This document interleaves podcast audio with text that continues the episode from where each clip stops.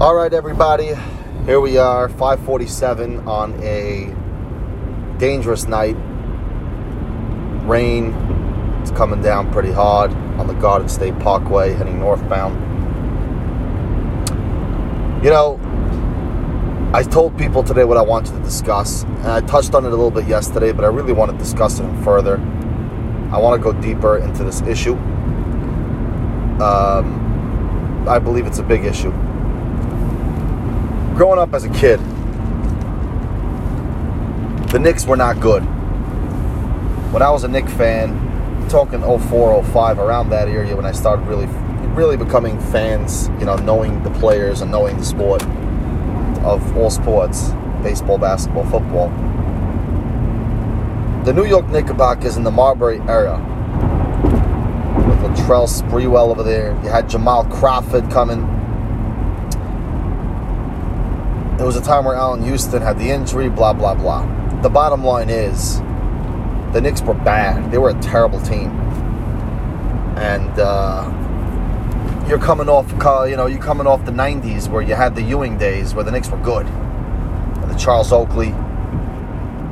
So it was a tough time for the Knicks fans. Not for me, really, because I just started, you know, following them. But the point is, the Knicks have been bad ever since for around 90% of the time to 95% since 04.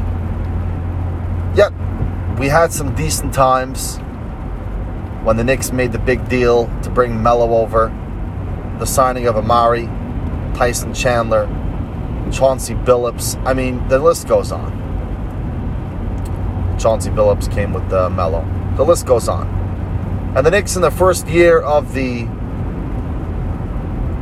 Amar'e era, well, unfortunately, Amar'e came in in his first year. The Melo, the Melo came right in after Amar'e could have been the MVP that year. But the problem is he was never able to stay healthy.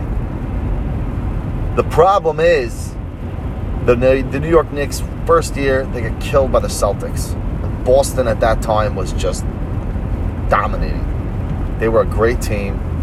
They even beat the Lakers one year to win a NBA Finals with the Pierce, with the Allen, Rondo, KG, Kendrick Perkins. You know, this team was a great team. And uh, listen, even one NBA Finals is is great. I mean, could you imagine? Could you imagine what the city would be like? New York City would be like if the Knicks actually won an NBA Finals. They haven't won in over 40 years. It's almost, is it 50 yet? It's probably almost 50. And the Knicks haven't won an NBA title since 72. And they came close with the Ewing, but the Knicks have just been an awful organization. And they play in Madison Square Garden, and, you know, I, I was just asking myself, you know, every time the Knicks go into free agency, you have in the back of your head this hope that somebody's going to say, you know what? I want to play in the greatest city in the world, New York City. I want to play here. I want to play here because it's the best city in the world. And if I bring home a championship in New York City, would you imagine the parade People would go absolutely wild. I wouldn't know what to do with myself. I would take a day off and go to New York City. Absolutely. To join the parade. Didn't go for the Giants in both years. But I would go for the Knicks. I'll go for the Mets too. But that's a whole nother conversation, maybe for a different day. Talking tonight, really, we're going to the deep roots of the Knicks. The Isiah Thomas era. The Phil Jackson era where these two guys in the front office come in as a GM and destroy the franchise over and over again. And it doesn't help to have the worst owner in basketball. The Knicks fans are asking for the Knicks to sell the team. There's no way the Knicks are selling the team. There's no way.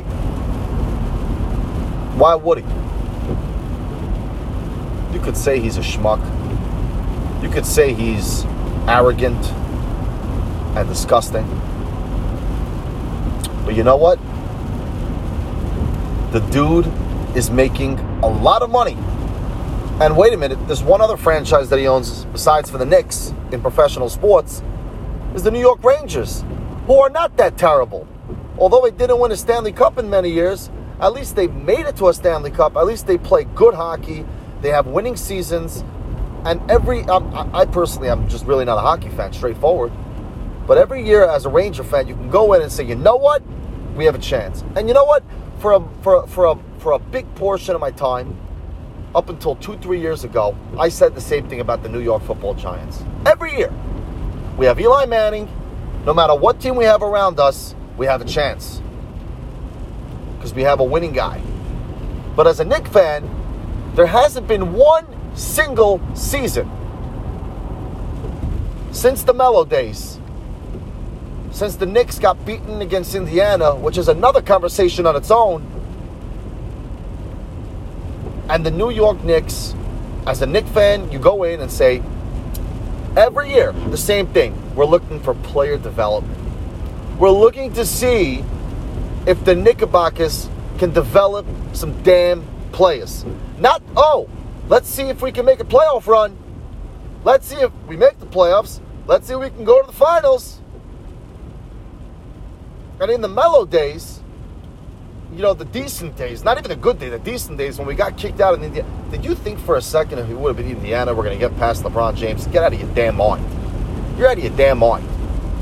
So for me, it wasn't even such a disaster we lost to Indiana because if you think about it, we wouldn't beat LeBron anyway.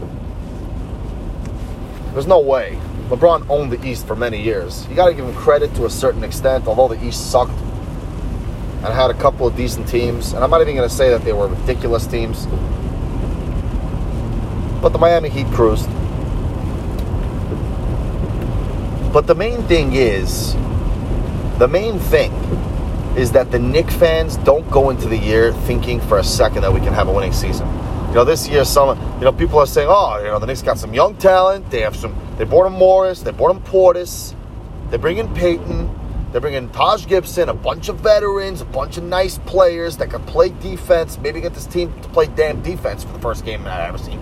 Still, I haven't seen it. But no, no, no, no, no, no, no. You bring in these guys, and Morris is, is, is, is getting some nice minutes offensively, but I don't care about that. And I said this yesterday. It doesn't really talk to me that you score 25 points a game, even 20 points a game, Marcus Morris, because I don't see anything on the defensive end from you. I really don't. To me, that is the most important thing. It, it really is the most important thing.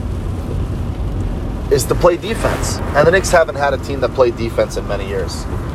Many, many years.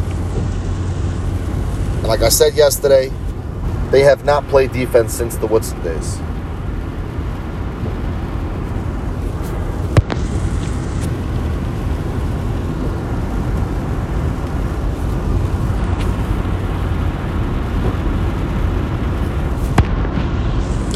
The bottom line is sorry for that long pause is that the Knickerbockers need to change the atmosphere. It starts by the atmosphere. It doesn't even, you know, you go to Memphis, there's a certain atmosphere when you go into Memphis. When you come in there, they're going to give you a hard time winning the game because they're going to defend. And back in the Marc Gasol, Zach Randolph days, Michael Conley, that time, you went into Memphis and they were a playoff team every year. They couldn't really beat the very good teams. They weren't gifted enough offensively, especially they got Tony Allen. You can never forget about Tony Allen, one of the greatest defenders, on-ball defenders of all time. But when you went in there, there was a sense of, okay, guys, you know, we got to play smart basketball over here. We got to play good defense. They can't score too much. They don't have the greatest offense, but we got to play smart basketball because these guys can defend. And we make mistakes too much, we lose this game. when any team comes into New York, it's very simple. Run the break. Run the break, and even half court offense will pick you apart because the Knicks don't fight off screens. There's no sense of urgency defensively. When a, when a rebounds, I, I, I, can't tell you how many times I see offensive rebounds that you, you, you, you scratch your head. How in the world are you letting this guy get a rebound off you? Mitch Robinson hasn't shown any progress defensively. And I know he had a nice, decent year last year. He had a lot of blocks, but but really, really now, if you really watch him, come on, let's be real.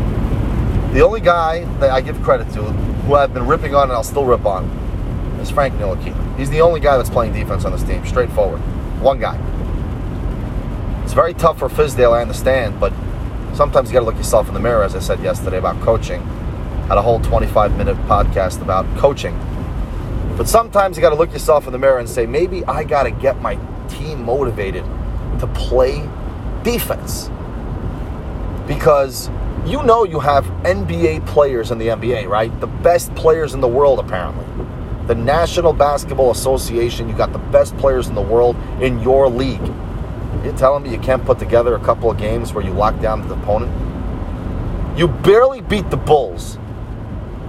You sucked against Orlando. I mean, forget about it. I know Boston, you came close. Tatum beat you on a game winner. But again, did you see Tatum's look? I forgot it was taken. It was a Barrett or Knox. Tatum had a nice game winner, but let's be honest over here. It was a wide open bucket, wide open shot, and he takes he hits that at least 9 out of 10. I mean, this team is so awful defensively. Can, it's at a certain point you just can't take it. You really cannot take it. And what the Knicks need to do is switch the atmosphere of the organization. You know, sell to the players, tell the players. You're in the locker room. We're discussing the aggressiveness. No one's going to come into Madison Square Garden and manhandle us. You haven't seen that for years. Kobe Bryant proved that. LeBron James proved that. Dwyane Wade proved that. Hell, I went to a game and I watched Anthony Davis embarrass us. You know, the problem is you're in New York City. You cannot let other teams disrespect you.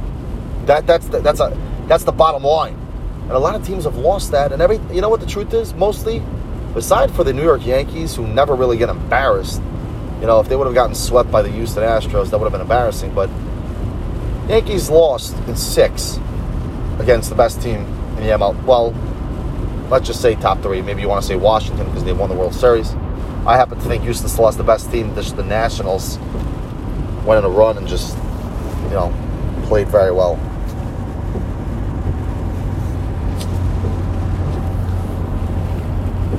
You know, we're talking about disrespect, it's a big topic.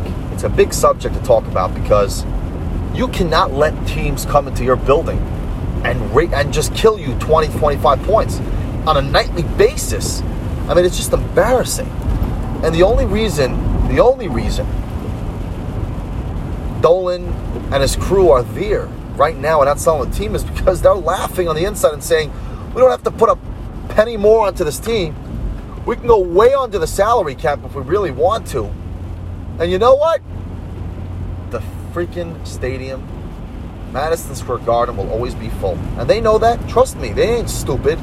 They know that very well, which is exactly why this team has sucked for so many years. There's no sense of urgency. You know, Mark Cuban, for example, in Dallas is a perfect example. Well, you got a, you know, pretty good pro right there that you have a guy that's so into the team. You never see Jim Dolan going crazy if the team wins a game. You know, you never see him in the stands. Once in a while, you'll see him come to a Knick game, but when you're talking about Mark Cuban, he's a lot of, a lot of games. He gets extremely into the games. Competitive guy. You will never see Dallas consistently getting blown out. He will not let that. And Dallas organization will never be an organization like the Knicks because there's a sense of urgency. And Cuban knows it. You know, they had Dirk Nowitzki for many years, over 15 seasons, Hall of Fame. They made a street name after him. I mean, this guy's a big deal, Dirk. He won an NBA Finals, Finals MVP against, you know, the super team Miami, which you got to give him extreme credit for, and how well he played. I mean, this guy played insane in that series, and they dominated the Miami Heat. Defensively, they played so well. You know, the coaching's great. The atmosphere is great in Dallas. I know they had, a, you know, a, a pretty bad stretch now when Dirk Nowitzki got old, and they really couldn't pull together um, the right necessary pieces. Dennis Smith Jr. turned out to be a bust, which turns out a great thing for them because they were able to put together a trade to get Porzingis. And you know, we'll we will soon see. We will soon see. We will soon see what about the Knickerbockers trade. It's still too early to tell if the Knicks trade was bad because, again, we got cap space, which turned out to be nothing. But it's the end of this year that really will show you if that trade was worth it. Because as much as you get draft picks from Dallas, as much as Porzingis, you know, that's another thing. That's another thing. How do you how do you draft a guy? He gets booed by all your fans. Fine, that's one thing. Comes in and plays great. Fans love him. Fans love Porzingis. Guy gets injured. Guy gets hurt.